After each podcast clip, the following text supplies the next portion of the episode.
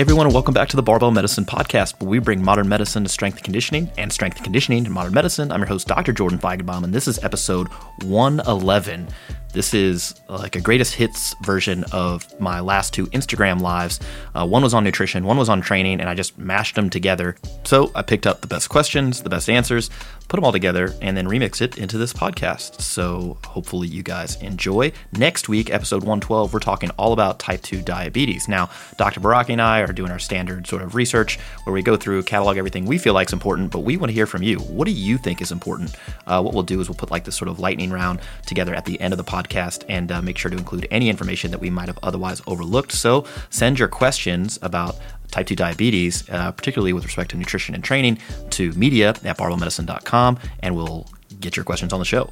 Uh, without any further ado, let's get to this week's podcast. Oh, and also another plug. Hey, if you want to join in on the uh, live Q and A's, I do them every Wednesday, 5:30 p.m. Pacific Standard Time, over on my Instagram page. It's Jordan underscore Barbell Medicine.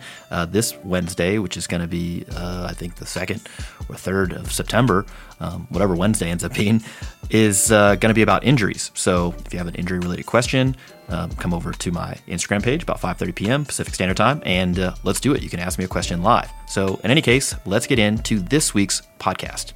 Let's see, when SBDR work sets have the same RPE, I need to reduce load after the first work set by 5 to 10 pounds on each of the following set to achieve the oh, RX RPE, the prescribed RPE. That's the okay.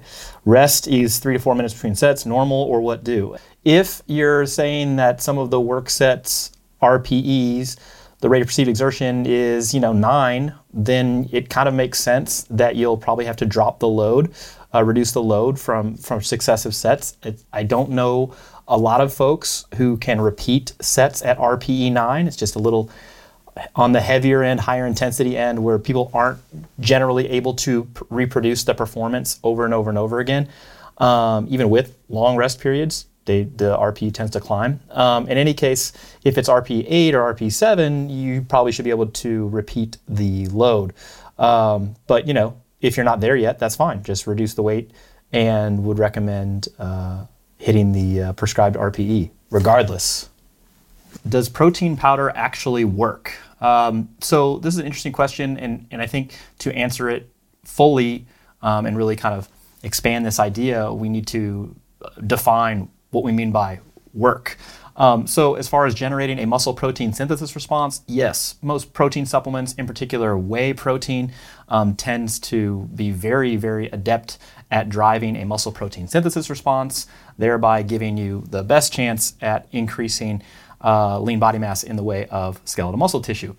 Is it better than uh, food uh, like whole food that otherwise contains all of the essential amino acids that are present in high concentrations in a uh, protein powder? No. Um, the, the benefit to a protein powder over whole food is that in general there's less calories for the amount of essential amino acids that you're taking in. Um, so, for example, our whey protein um, has about 90 calories per serving to get uh, 20 grams of protein and a very highly concentrated um, uh, amount of essential amino acids. Same thing with our vegan protein. So both both of those would be a very calorie efficient way to get your essential amino acids, um, which you you know do need to drive muscle protein synthesis, which you want to do to not only uh, preserve but also increase the amount of lean body mass you have. Uh, so in that case, yes, protein powder works, but does it work better than you know regular food? No, it's just more calorie efficient. Can be more portable, can be more convenient, can improve adherence. There's some decent data on it, um, actually improving weight loss outcomes uh, in individuals, whether that be uh, because it's changing you know total dietary pattern behaviors, meaning that people replace whole meals with uh, a protein shake, which again is relatively low calorie, uh, or increasing dietary protein, you know, tends to limit the intake of other calories, so to, you know calorie uh, uh, deficit is preserved. You know that that probably there's probably both both of those things happening and some other things going on too. Um, but t- in any case, to answer your question, yes, protein powder works. You would look to get either a, a whey protein supplement if you know that's your jam. Um, you, you would like it to have you know about 20 grams of protein per serving, be 120 calories or less. Again, ours is 90. You would like it to list all of the, the amino acid uh, uh, concentrations so that way you know what you're getting. You would like it to be um, CGMP certified, so uh, certified uh, that it's complying with the good manufacturing processes, um, and then also have some sort of third party testing, whether that's informed for sport, that's what we have, which means that every batch has been tested uh, so that it doesn't have any contaminants in it that would uh, that either aren't listed on the label um, or uh, that would make you test positive for a WADA uh, drug test. Um, other sort of third-party tests, uh, testing labs that do this, a similar sort of thing. USP does this, and uh, NSF also does that. There's a there's a handful of them. Um, so you'd want both of those things. And then finally, you'd also want to make sure that there's no evidence of what's termed protein spiking in the protein supplement that you're, that you're uh, buying. So evidence of protein spiking if there's additional glutamine, which doesn't do anything, um, but does increase the protein count uh, that you see on the label. Um, that would be evidence of protein spiking, in, uh, inc- including dietary creatine in a protein supplement. That would, uh, you know, not be something that you want to do uh, because again, it just increases the protein count, but that's not really not why you're taking the dietary protein. Uh, same thing with like glycine and stuff like that. Uh, so that's and you know you can find a really good whey protein, um, you know that meets all that criteria. Uh, again, we do sell this. There are other uh, good options out there. Um, it's probably not going to be the cheapest option out there that fulfills all that criteria, but uh, you know, saving a few bucks on protein is probably not worth it in the long run when you consider the uh, rate of contamination and um, the relative risks that go with that. If you are a vegan or vegetarian uh, or otherwise don't tolerate whey, uh, a pea protein isolate or a soy protein isolate or even rice protein can work. Um, again, what you'd really want to do is check out the essential amino acid content that, uh, again, should be listed on the protein supplement. Um, if you want a reference for like what it should look like, you can go to our website and look at our protein supplements and look at the amino acid concentrations there. Um, if you're not getting those essential amino acids in your protein supplement, it's not a worthwhile protein supplement in general. Um, you know, there's obviously some wiggle room on the total amounts, but if you're deficient in the BCAAs or the, any of the other additional uh, essential amino acids, um, it's probably not worth buying the supplement. Um, collagen protein, not worth buying. Bioavailability is effectively zero, doesn't do anything, waste of money. And, and it's weird because it's so cheap, like to actually buy, like wholesale, you know, or, or like if we were to go to buy it, it's so cheap. It's much cheaper than whey, much cheaper than pea protein, um, anything else like that. But uh, people sell it for more. I don't understand. All right, moving on. Does collagen do anything for the joints? Dietary supplemental collagen does not do anything for the joints. No. And just think about it, it's like you're eating protein. So to the extent that any collagen protein that you're ingesting is actually biologically available, which it's very low. So to, to be to be clear, the biological availability, bioavailability of collagen protein is very low. It's just protein though, okay? So you're consuming protein and then it breaks down into its constituent amino acids. It's absorbed through the uh, small intestine, enters the portal vein, goes to the liver. The liver goes, Get out of here, amino acids, we're all full. And then those amino acids disperse through the bloodstream to go to a whole host of different places. But it's not like they get to choose, like, oh, this is a joint. I like joints. And then they sit there with the joint and, you know, maybe smoke a joint. No, they don't do that. They, are indiscriminately going different places. Um, and it's just like eating any other protein. So, collagen protein, waste of money. Can you do a 30 day carnivore experiment? No, because uh, yeah, I've, I've lost all of my face paint. I can't turn myself into a clown, and uh, I certainly wouldn't do it for 30 days. What watch is that, bro? Uh, this is a citizen. What lifts can increase speed and explosiveness? So you'd want to really define both terms, and so um, I think what you're talking about is high velocity force production. And so high velocity force production is best trained by doing high velocity force production movements or movements done at high velocities. So y- there's really no specific movement that's like, yeah, this is the best one for high velocity force production. Rather, you can do any movement really, provided the load is light enough that you can move it at a high velocity. Uh, so you could do squats at a light enough weight to train high velocity force production. Same thing with deadlifts. They, you know, kind of turn into clean pulls at that point. Um, you could do bench press uh, at a light enough weight where, again, you're getting um, high velocity force production or the uh, med ball put. It's like a seated shot put thing, you know. Um, so you can do that for upper body. Uh, also, plyometrics can can be included here. It really just depends what the sport specific application is here, because then you'd want to kind of tailor what exercise selection um, you end up selecting. Um, the Olympic lifts can be great if someone who wants to learn them has an interest in learning them and, and you know has some proficiency. But ultimately, you know the the skill required to do a power clean certainly is higher than a you know squat at a lighter weight where you're still contracting uh, or, or training high velocity force production. So, you know, if somebody doesn't really want to learn the Olympic lifts, they don't necessarily have to. There's not like a unique benefit there um, outside of getting better at the Olympic lifts, which, you know, may be useful. Sure, the triple extension stuff uh, can be useful, but if you're doing some jumping or the sport requires jumping and you're training that otherwise, then I don't know, again, that there's something specifically or uniquely useful, uniquely beneficial about the uh, Olympic lifts. Is explosive power purely genetic? My coach said it's a waste of time to try to improve my standing vertical jump. Um, there is a strong genetic component to uh, rate of force production and high velocity force production. There's also a strong training component um, particularly w- when specific to the test. I mean, the point of testing somebody's standing vertical jump is to identify uh, individuals with high amounts of high velocity force production, not necessarily see who trained for the test uh, the most. Uh, that being said, individuals, even if they didn't strike the genetic lottery for, you know, uh, the their baseline levels of high velocity force production can improve their high velocity force production by by training high velocity force production. I'd wonder who your coach is and what company they work for if they say that it's a waste of time to try to uh, improve performance that's important to you. But, you know, that's just not something we, we, t- we, we do here at Barbell Medicine, so I can do it. One question we get frequently is like, how do I get somebody to blank? And then usually that blank is like some sort of change, right? How do I change their behavior, get them to change their behavior, get motivated to change their behavior, or this, that, and the other? It's like you can't convince people to do anything by throwing facts at them or trying to scare them.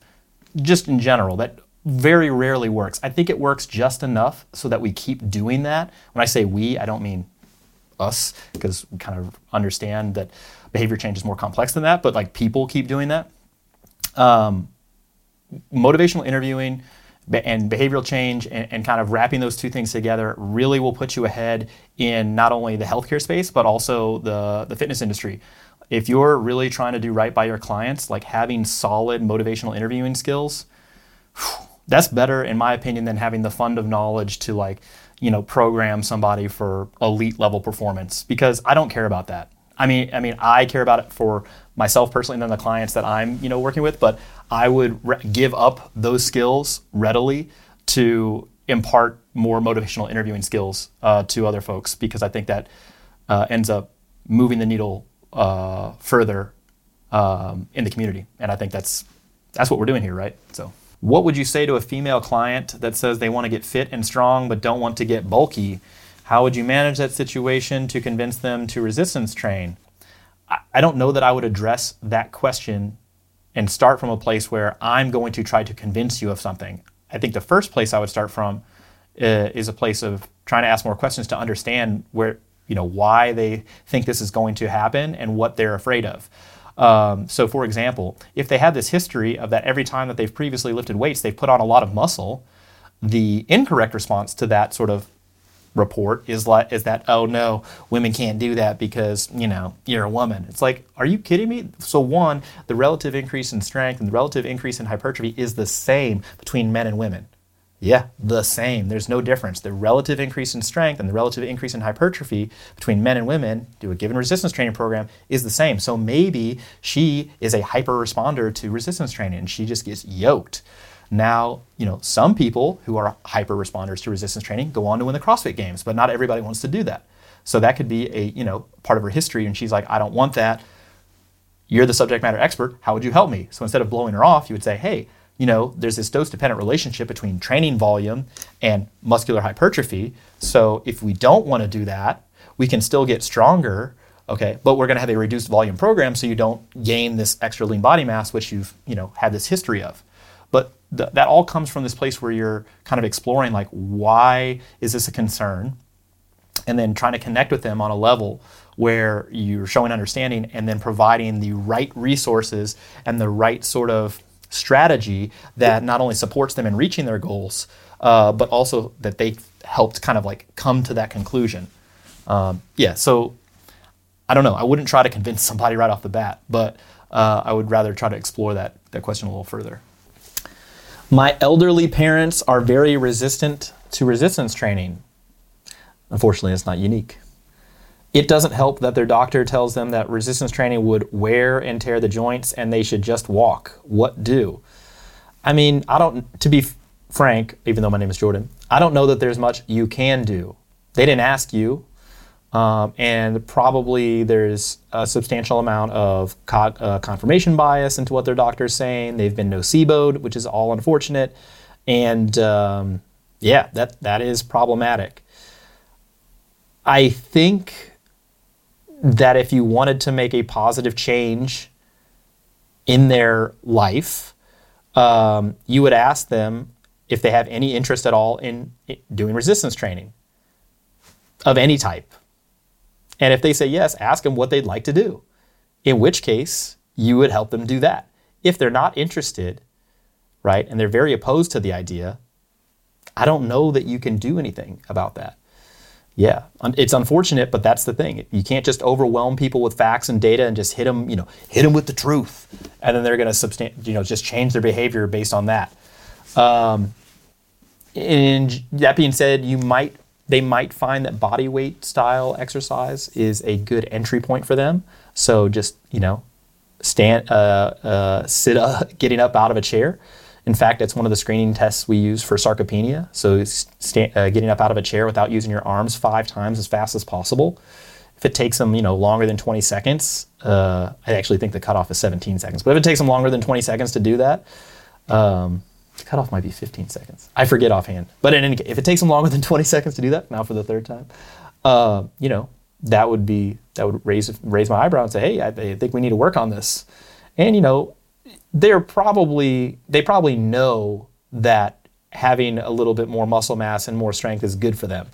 Um, you could also ask them questions like, "Hey, is there anything that you haven't been able to do in maybe you know the last five years or so uh, that you used to be able to do that you think is due to like not being quite as strong?"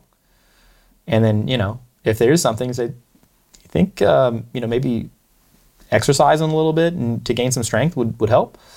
Um, if they ask specific questions about specific, you know, uh, medical conditions they have, like if they do in fact have osteoarthritis or they are in fact worried about wear and tear, uh, you know, we have substantial data on our website and resources on our, our website for, for a lot of different medical conditions, including osteoarthritis, including joint pain. But you know, the, the, the fact of the matter is that folks with osteoarthritis and joint pain, the, those folks the people who exercise the most do the best. They have the least amount of pain, the highest amount of function, and set, you know, and quality of life. So, yeah, in addition to uh, resistance training, by hook or by crook, if whatever you can do, I'd also try to get them to eat more protein. And again, all this stuff has to be couched through the lens of like behavioral change. You can't just like throw facts at people and hope they change their behavior. Otherwise, we, you know, there wouldn't be any drug problems. Wouldn't people? We wouldn't have people to smoke, right? You know, people would lose weight like that. You just throw facts at them and they change, right? That's how it works oh wait, that's not how it works. So uh, yeah, it's complicated. Moving on, what are your thoughts on the effectiveness of a whole food vegan diet and powerlifting?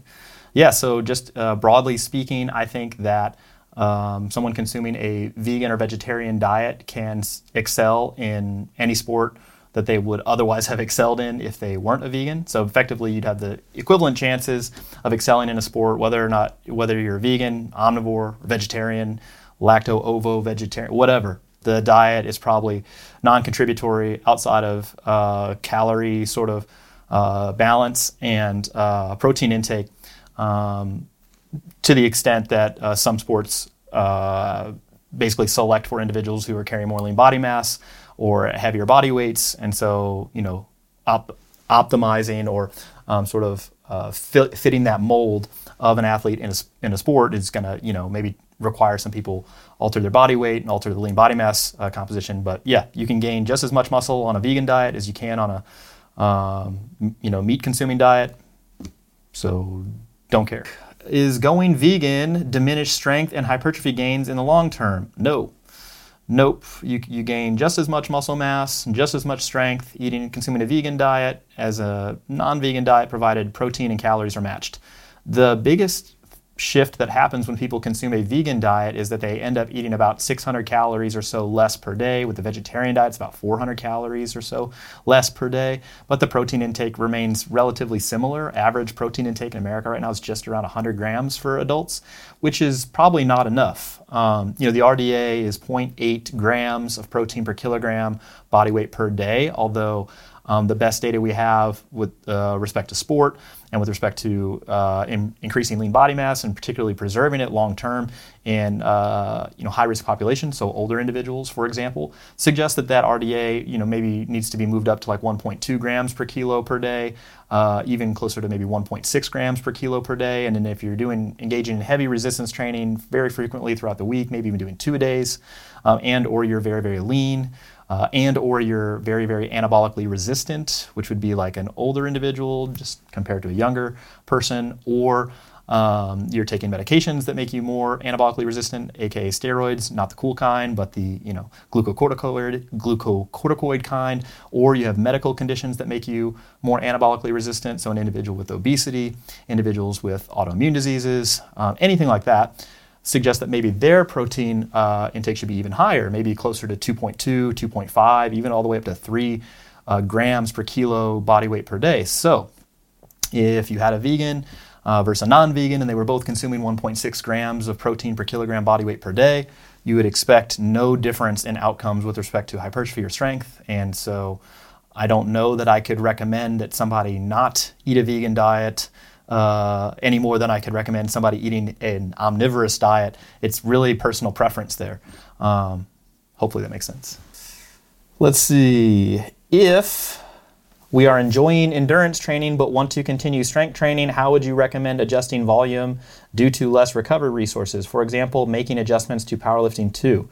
Yeah, so I don't necessarily know that I would, you know, prophylactically recommend volume reductions or other, you know, training stimulus reductions on the strength training side, um, just because you're going to continue doing um, aerobic or, or combined aerobic and anaerobic sort of conditioning work. Um, I think that if you have some training history in that, meaning you've done it for months or years or you know otherwise have become like fairly proficient in in that sort of training that we can just use an umbrella term and call it endurance training. I don't know that you need to like necessarily do less strength training, um, provided again that you've had some previous experience there. Uh, I think the interference effect, that is the um, sort of reduction in uh, performance uh, uh, for or strength performance and reduction in endurance performance when you combine both together. I think that's basically overstated. I think you have uh, what you see in the literature is sometimes people don't respond well to certain programs, and sometimes those programs are inappropriate for their previous levels of training.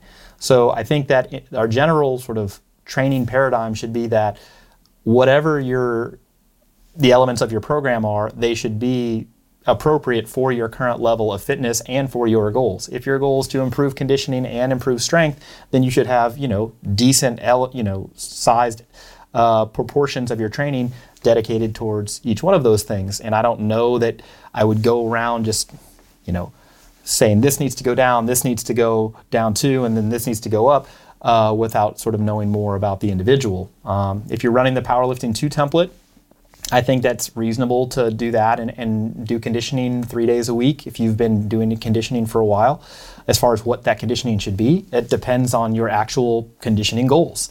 So um, that re- would require a more nuanced discussion. Endurance versus strength long term, which provides a better quality of life, or are both achievable? uh, if you're asking, can you develop cardiorespiratory fitness and strength at the same time? The answer is yes. If you're asking which one is more important, we don't have that answer. We know that individuals with the highest levels of cardiorespiratory fitness also have the lowest risk of atherosclerotic cardiovascular disease and premature mortality from a handful of different diseases, and this appears to be a dose dependent relationship. So, the more cardiorespiratory fitness you have, the lower your risk gets. That's good news. We also know that individuals with high levels of strength have reduced mort- mortality uh, from diseases like cancer, type 2 diabetes, etc. So, which one is better? You should have both. And I think having one without the other leaves you hamstrung. You don't want to be hamstrung. You should do both, which is again why the current guidelines recommend both aerobic training and resistance training. And we recommend the same thing too. Lift your weights, do your conditioning. Uh, that would be our, our, you know, the simplest exercise guidelines we could come up with. Let's see. What about glycemic index after hard resistance training? Does that work? Okay, so let's back up here. Glycemic index is effectively a measure of how quickly that your blood sugar rises uh, with uh, a sort of uh, different dietary carbohydrates in comparison to the reference dietary carbohydrate, uh, which has a value of 100, and that's white bread. Um, so effectively, that raises your blood sugar the most uh, or the quickest um, when you're eating 50 grams of carbohydrates from that, and then all other carbohydrates that are that you have a glycemic index sort of value are compared to that. Um, in general, the more fiber um, that a carbohydrate source has, the lower the glycemic index. Um, so, in general, there's been this thought that post workout you need high glycemic index carbohydrates to rapidly replenish the glycogen that you just depleted from your hard workout. Here's the deal most uh, exercise resistance training is not does not deplete glycogen significantly. Um, so that's thing one. Y- you could do it. It would have to be a very long, high intensity, you know, soul crushing type of session that you went to failure over and over and over again, and you know someone had to drag you out of the gym. It, it, you look, you're not doing it. Okay, you're just not. Anyway, um, and then you'd have to train again within less than 24 hours because you're just going to replenish all that glycogen in those muscles within 24 hours, even if you don't eat dietary carbohydrates. So, what's the rush? It's not like you're going to grow more muscle or you're going to have, you know, more strength. Um, you know, long term. It's just in the short term, in the 24 hours, sure, you might have a little bit of uh, improved performance if you were going to test your strength uh, or something, or, or compete again, or work out again within 24 hours. But for your average, you know, two hour, you know, fairly decent volume session, like it just doesn't matter. You good. Do I recommend a week off between training templates or just run it back to back? Yeah, so all of our templates start with like a low stress or introduction week. Uh, so I think that's how I would kind of tie the templates together. Um, that would be that would serve as your deload or as your pivot or as your low stress week. Uh, and then if you needed, if you felt like either psychologically, like from a motivational standpoint, or you were still like, if you were really sore or beat up, uh, you weren't feeling your best, not ready to like jump into another template right away, I would just do the low stress week twice. That's what I would do. Yeah, that's an option too. How useful do you think a safety squat bar is for a non competitive lifter? Oh, I think it's super useful. Yeah, I think the variations that you can do with a safety squat bar um, for squat and, and lower extremity development, I think is uh, worth the cost. Uh, so yeah, obviously you can do safety squat bar squats. You can flip it around and do front squats with the bar up front. You can do split squats. You can do good mornings. You can do Hatfields. You can do Hatfield split squats. Um, anytime you have a shoulder injury or if you had upper extremity surgery or you have somebody who doesn't have the mobility to to rack a barbell on their back, safety squat bar is super useful. How do you determine when to increase volume on a strength focused program and when to hold steady? Uh, so, this is actually a good question. So, like, when should you change uh, variables, in this specific case, volume?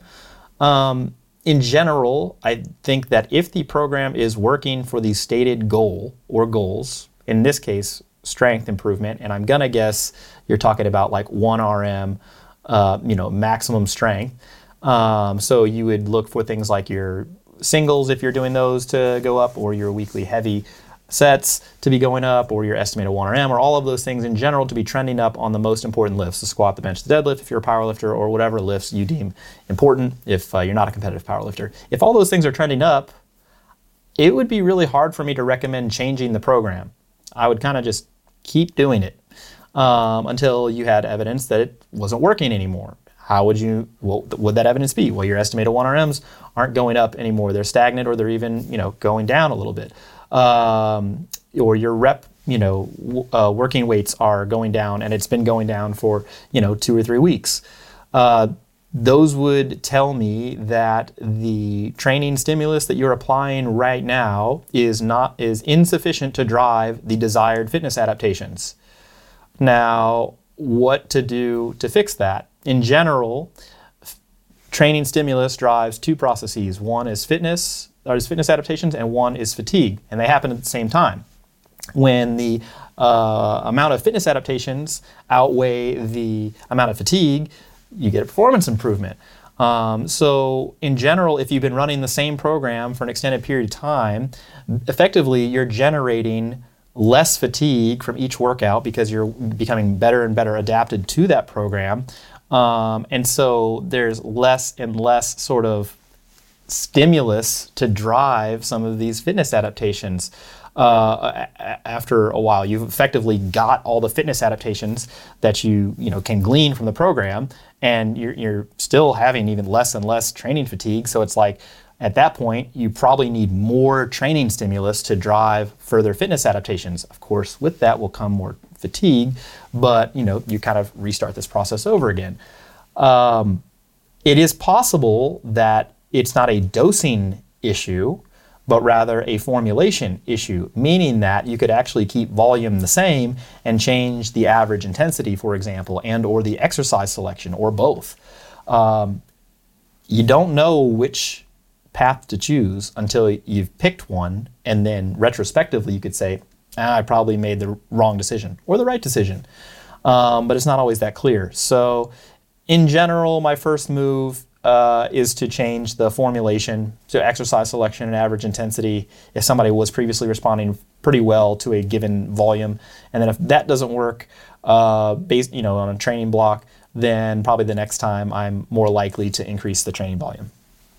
Uh, let's see, Mr. Meanses. I'm nearing the end of my fat loss phase and have had to lower the amount of carbohydrates significantly. Is there a best approach to get those numbers back up with minimal adipose tissue regain? Um, so, the period after fat loss and what do in that situation is going to vary by individual. And unfortunately, I don't have any way to predict how you're going to respond. In general, this like reverse dieting thing where you need to go very slow or whatever, that's overblown and uh, would not recommend. And, and I also think it like kind of preys on people who have maybe some either borderline disordered eating habits or like otherwise are are not yet fully aware of like what their eating habits actually are because effectively they're looking for a scapegoat. Like I'm eating, you know, the, the thought is I'm not actually eating that much. Why am I gaining weight or why am I not losing weight? And it's like, no, actually, you know, here's where these extra calories are coming from, and that's why you're either maintaining or gaining weight. Um, in any case, so I, I, don't necessarily know that you need to reverse diet in a slow, methodical manner. Um, rather, I think you could probably jump up, you, you know, bump your calorie intake by 400, 500 calories right off the bat and likely maintain. In fact, when you look at the NIH Body Weight Planner, which is a great resource figure, for figuring out how many calories you should be consuming in order to lose weight or maintain weight or even gain weight in some instances, if you put it on expert mode, you can kind of play with the different variables there. Um, you know, effectively it shows what's the calorie intake to get, reach your goal weight, and then what's your, your maintenance calorie intake going to be, and it's going to usually between 400 to 600 kilocalories higher. Um, kilocalories is just a fancy way of saying calories with a capital C we don't need to talk about it. In any case, uh, what would I do in this situation? I would probably try to maintain the low weight that you end up getting to, like sort of your target, for three or four weeks. The, the deal is there's some risk of sort of preferentially restoring fat mass after a cut. So effectively, if you disrupt fat homeostasis, so you look, you've lost body fat, and then you immediately tr- start regaining weight, the there's evidence showing that the what the first thing the body's going to sort of like direct calories to is adipose tissue.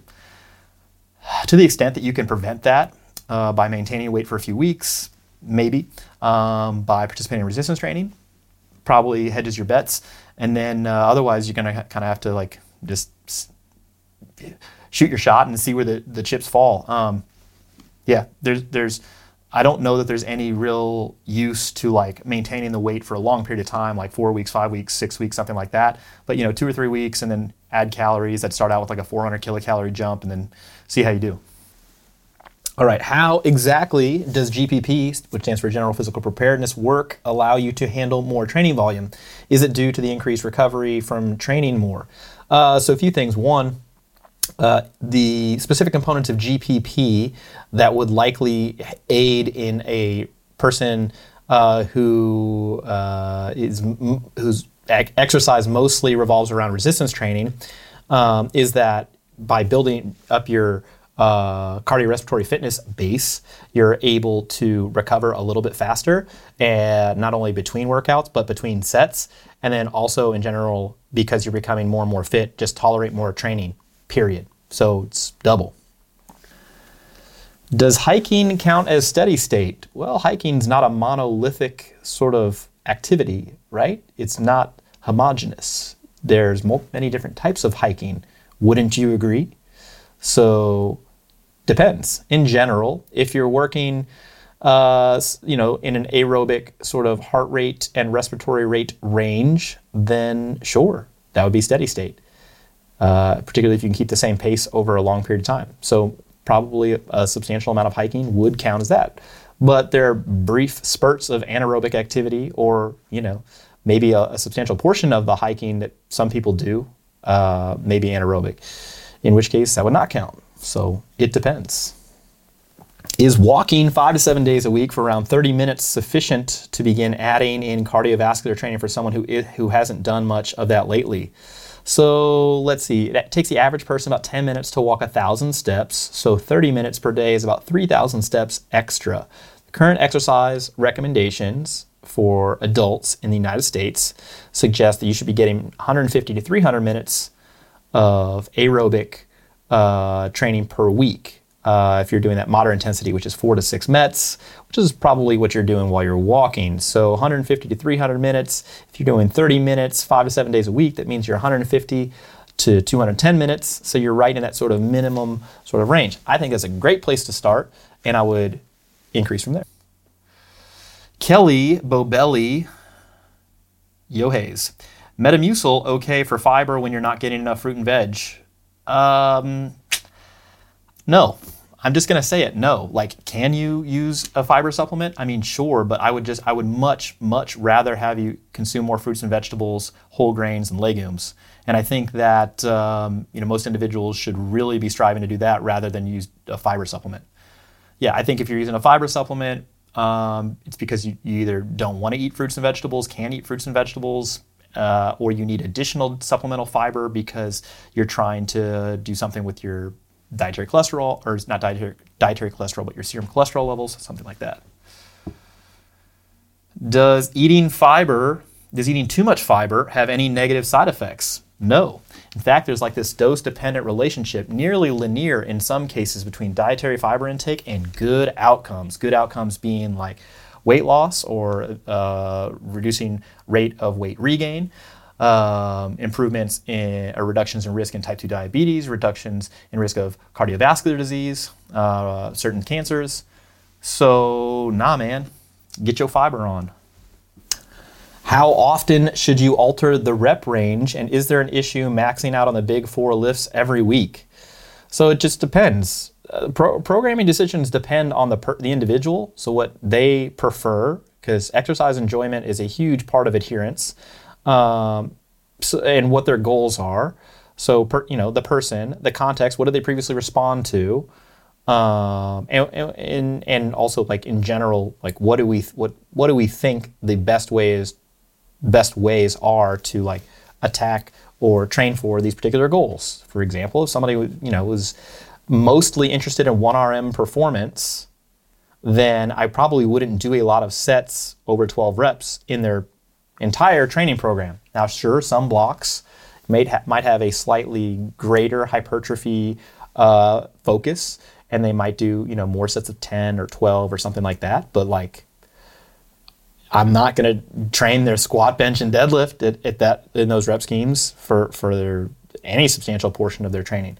If somebody wants, you know, is more physique oriented, then you know that changes. But that, by the same token, I'm not going to have them do singles ever, probably, or certainly not very often. So, how often would you alter the rep range? In general, I alter rep ranges within the training program. So, I use a more of a concurrent periodization sort of scheme, um, but I don't usually change them week to week. I change them block to block, uh, even though there's a substantial amount of variation in rep ranges within the actual training program. Uh, I have a few clients that I do alter rep ranges week to week.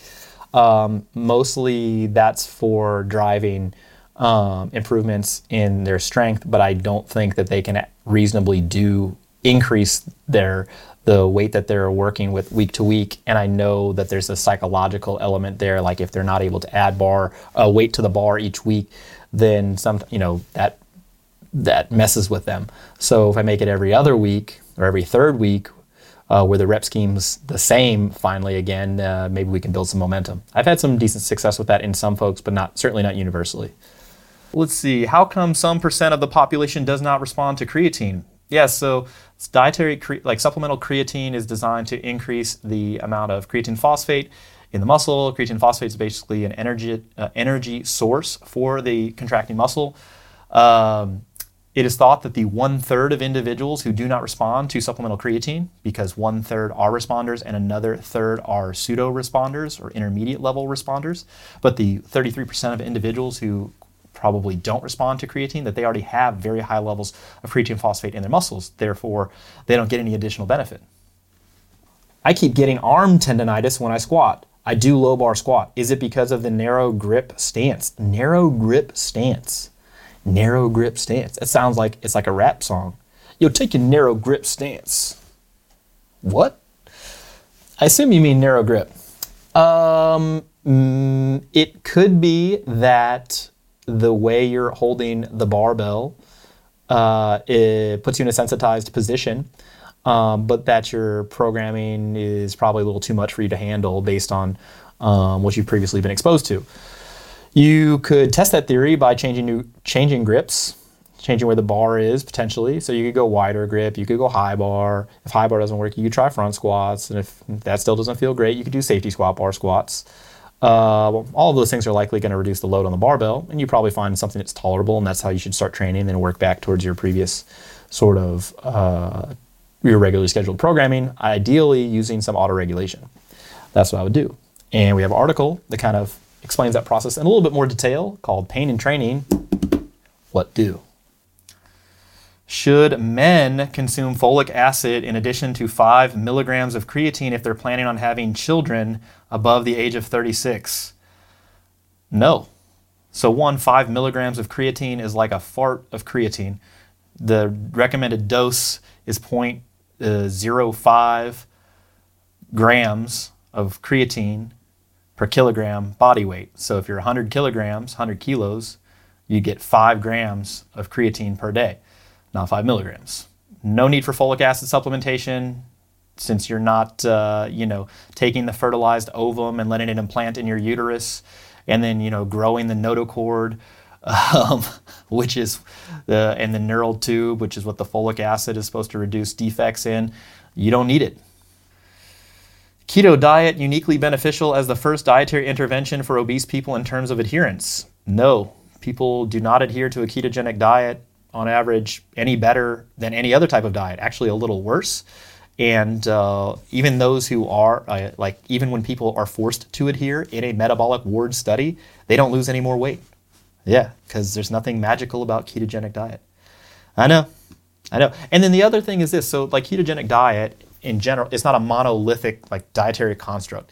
It's not like oh, there's only one way to eat a ketogenic diet. So could you make a health promoting ketogenic diet? Sure, it would have you know fruits and vegetables. Total daily saturated fat intake would be under 10 percent.